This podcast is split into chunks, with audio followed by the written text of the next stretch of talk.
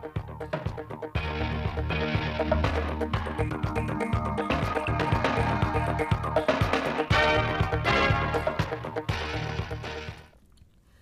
kính chào quý vị và các bạn. Đến với bản tin thời sự trực tiếp 16 giờ của Đài Phát thanh và Truyền hình Thanh Hóa.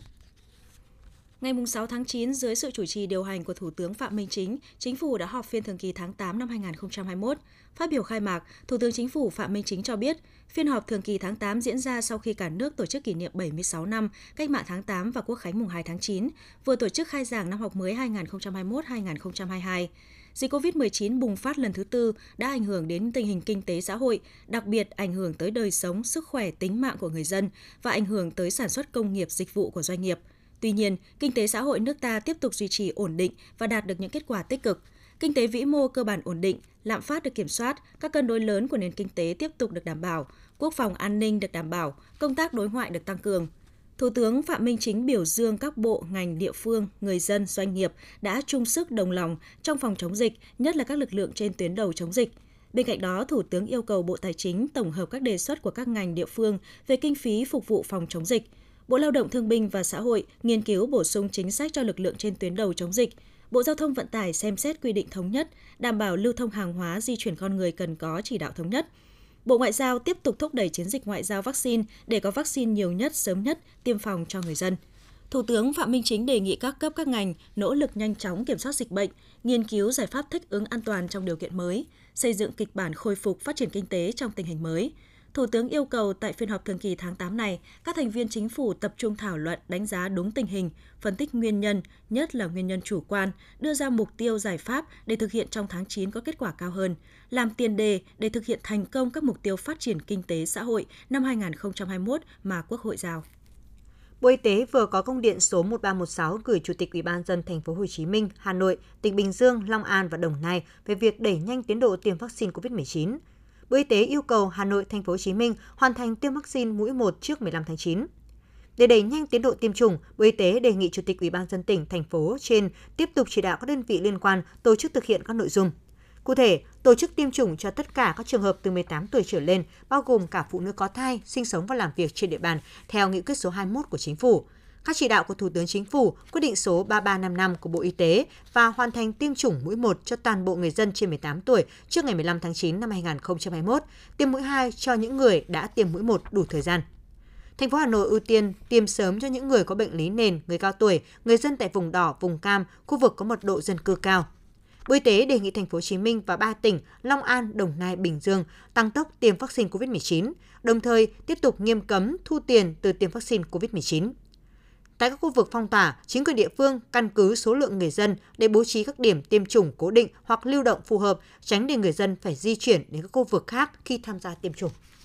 Sở Y tế Đồng Nai cho biết, đơn vị vừa có văn bản khẩn gửi Bộ Y tế đề nghị cấp thêm gần 3 triệu liều vaccine phòng COVID-19 cho tỉnh. Tỉnh Đồng Nai đã được Bộ Y tế cấp 8 đợt vaccine với 1 triệu 799.740 liều. Hiện nay, tỉnh đang thực hiện tiêm đợt 8 cho các đối tượng ưu tiên và người dân – Tuy nhiên, với dân số hiện có hơn 3,7 triệu người, trong đó có hơn 2,3 triệu người từ 18 tuổi trở lên, tỉnh Đồng Nai dự kiến cần tới hơn 4,7 triệu liều vaccine mới có thể đáp ứng đủ nhu cầu của người dân. Do đó, với số lượng vaccine được Bộ Y tế phân bổ như hiện nay, Đồng Nai vẫn chưa đủ để tiêm cho các đối tượng tuyến đầu tham gia phòng chống dịch và một số nhóm ưu tiên theo nghị quyết 21 của Chính phủ và quyết định số 3355 của Bộ Y tế. Ban chỉ đạo phòng chống dịch COVID-19 tỉnh Quảng Ngãi cho biết, địa phương vừa ghi nhận thêm 31 ca COVID-19, trong đó phát hiện 14 ca tại ổ dịch mới là công ty trách nhiệm hữu hạn Tenchai ở khu công nghiệp Quảng Phú, thành phố Quảng Ngãi. Ổ dịch mới được phát hiện tại công ty trách nhiệm hữu hạn Tenchai có liên quan đến bệnh nhân 502187 ở xã Nghĩa An, thành phố Quảng Ngãi đã được ghi nhận mắc COVID-19 vào ngày 4 tháng 9. Bệnh nhân này trước khi được phát hiện dương tính với virus SARS-CoV-2 có đến công ty trách nhiệm hữu hạn Tenchai để làm việc vào ngày 27 tháng 8 Đến tối ngày 5 tháng 9, kết quả xét nghiệm real-time PCR khẳng định có 14 người là công nhân tại công ty này đã mắc COVID-19. Ngành y tế cũng phát hiện một công nhân thuộc công ty cổ phần Tiến Thành ở khu công nghiệp Quảng Phú dương tính với virus SARS-CoV-2 qua xét nghiệm tầm soát định kỳ. Hiện các bệnh này chưa được xác định nguồn lây. Như vậy, đến thời điểm hiện tại, Quảng Ngãi ghi nhận tổng cộng 800 ca COVID-19. Trước sự gia tăng của các ca nhiễm COVID-19, bệnh viện giã Chiến Thu Dung điều trị số 3 phường An Khánh, thành phố Thủ Đức, thành phố Hồ Chí Minh đã trưng dụng hầm để xe của chung cư để thiết lập trung tâm hồi sức tích cực người bệnh COVID-19 với quy mô 200 giường. Theo đó, Bệnh viện Giã Chiến số 3 hoạt động từ ngày 8 tháng 7 với quy mô hơn 2.500 giường, chủ yếu điều trị các F0 không triệu chứng. Tuy nhiên, sau đó bệnh viện đã được phép điều trị những bệnh nhân có triệu chứng nhẹ và vừa. Vì vậy, phòng cấp cứu của bệnh viện luôn quá tải nên bệnh viện đã đề xuất với lãnh đạo thành phố Hồ Chí Minh và các cơ quan liên quan cải tạo hầm đầy xe thành trung tâm hồi sức tích cực người bệnh COVID-19. Sau quá trình gấp rút triển khai, đến nay đã thiết lập, dần hoàn thiện gần 100 giường, hệ thống oxy trang thiết bị cũng được huy động tối đa đáp ứng nhu cầu điều trị tại khu vực này. Dự kiến vài ngày tới sẽ hoàn tất số giường còn lại để phục vụ bệnh nhân có chuyển biến vừa và nặng. Sáng ngày 6 tháng 9, Văn phòng Ủy ban dân tỉnh Bình Dương gửi công văn đến Ủy ban dân 4 huyện gồm Dầu Tiếng, Bầu Bàng, Phú Giáo và Bắc Tân Uyên về việc áp dụng giãn cách xã hội trong tình hình mới. Công văn ghi rõ, Ủy ban dân tỉnh giao lãnh đạo 4 huyện nói trên căn cứ vào tình hình địa phương để chủ động áp dụng các biện pháp cho phù hợp, đồng thời lưu ý các địa phương này có thể áp dụng chỉ thị số 15 cộng, hạn chế tụ tập đông người. Đối với các địa phương thuộc vùng đỏ, tiếp tục thực hiện việc giãn cách xã hội theo chỉ thị số 16 đến hết ngày 15 tháng 9. Liên quan đến việc áp dụng giãn cách xã hội, Sở Giao thông Vận tải tỉnh Bình Dương vừa có đề xuất bỏ các chốt kiểm soát rào chắn không cần thiết. Từ 6 giờ ngày 8 tháng 9, lực lượng chức năng sẽ kiểm soát toàn bộ người và phương tiện ra vào thành phố và vùng 1 theo giấy đi đường có nhận diện bằng mã QR. Công an Hà Nội bắt đầu cấp giấy đi đường có nhận diện để thay thế giấy do Ủy ban nhân dân thành phố ban hành. Mẫu giấy mới được sử dụng khi địa phương tiếp tục thực hiện giãn cách xã hội lần thứ tư từ ngày 6 tháng 9 theo 3 vùng ở 3 cấp độ khác nhau. Thực hiện chỉ đạo của Ủy ban Nhân dân thành phố về việc để cho doanh nghiệp và người dân có thời gian chuẩn bị, Công an Hà Nội cho biết trong 2 ngày, mùng 6 và mùng 7 tháng 9, lực lượng chức năng tại các chốt kiểm soát dịch chỉ nhắc nhở tuyên truyền những người được phép ra đường nhưng chưa có giấy đi đường mẫu mới. Cá nhân và người điều khiển phương tiện tiếp tục được sử dụng giấy đã cấp để phục vụ công tác kiểm tra khi có yêu cầu. Theo quy định mới, giấy đi đường có mã nhận diện sẽ do Phòng Cảnh sát Giao thông và Công an các xã, phường, thị trấn tiếp nhận và duyệt, cấp cho các nhóm, cán bộ công nhân viên trực tiếp thực hiện các hoạt động dịch vụ công ích thiết yếu, người làm việc trong các cơ quan, tổ chức doanh nghiệp và các trường hợp cấp thiết khác phục vụ thực hiện các hoạt động công vụ công ích thiết yếu. Ngày 5 tháng 9, Thượng tá Lê Mạnh Hà, Phó trưởng phòng tham mưu Công an thành phố Hồ Chí Minh thông tin trong tình huống Ủy ban dân thành phố Hồ Chí Minh quyết định tiếp tục kéo dài thời gian giãn cách xã hội, đơn vị sẽ gia hạn kéo dài hiệu lực của giấy đi đường đã cấp. Công an thành phố Hồ Chí Minh sẽ không yêu cầu người dân các đối tượng được lưu thông trên đường phải đổi giấy mới. Công an thành phố Hồ Chí Minh cùng các sở ngành quận huyện sẽ cập nhật các dữ liệu liên quan đến vấn đề tiêm vaccine ngừa COVID-19, dữ liệu liên quan đến F0 về an sinh xã hội vào cơ sở dữ liệu quốc gia dân cư. Sau khi hệ thống quét mã QR tự động hoàn thiện, lực lượng công an sẽ nhận diện được người lưu thông đúng hay sai quy định mà không cần dùng đến giấy đi đường.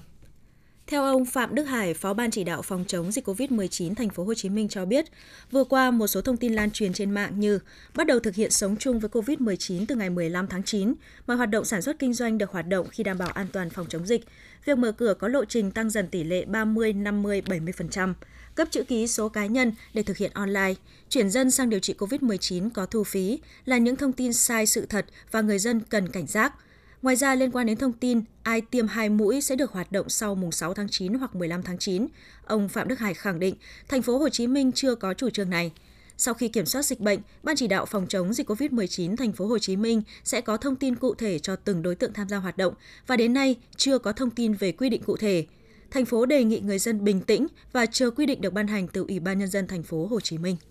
Hưởng ứng lời kêu gọi toàn dân đoàn kết phòng chống đại dịch COVID-19 của Tổng Bí thư Nguyễn Phú Trọng và phong trào thi đua đặc biệt cả nước đoàn kết chung sức đồng lòng thi đua phòng chống và chiến thắng đại dịch COVID-19 của Thủ tướng Chính phủ. Sáng nay, tại Hà Nội, Tổng Liên đoàn Lao động Việt Nam tổ chức lễ phát động phong trào thi đua công nhân viên chức lao động nỗ lực vượt khó sáng tạo, quyết tâm chiến thắng đại dịch COVID-19 tới 83 điểm cầu trên cả nước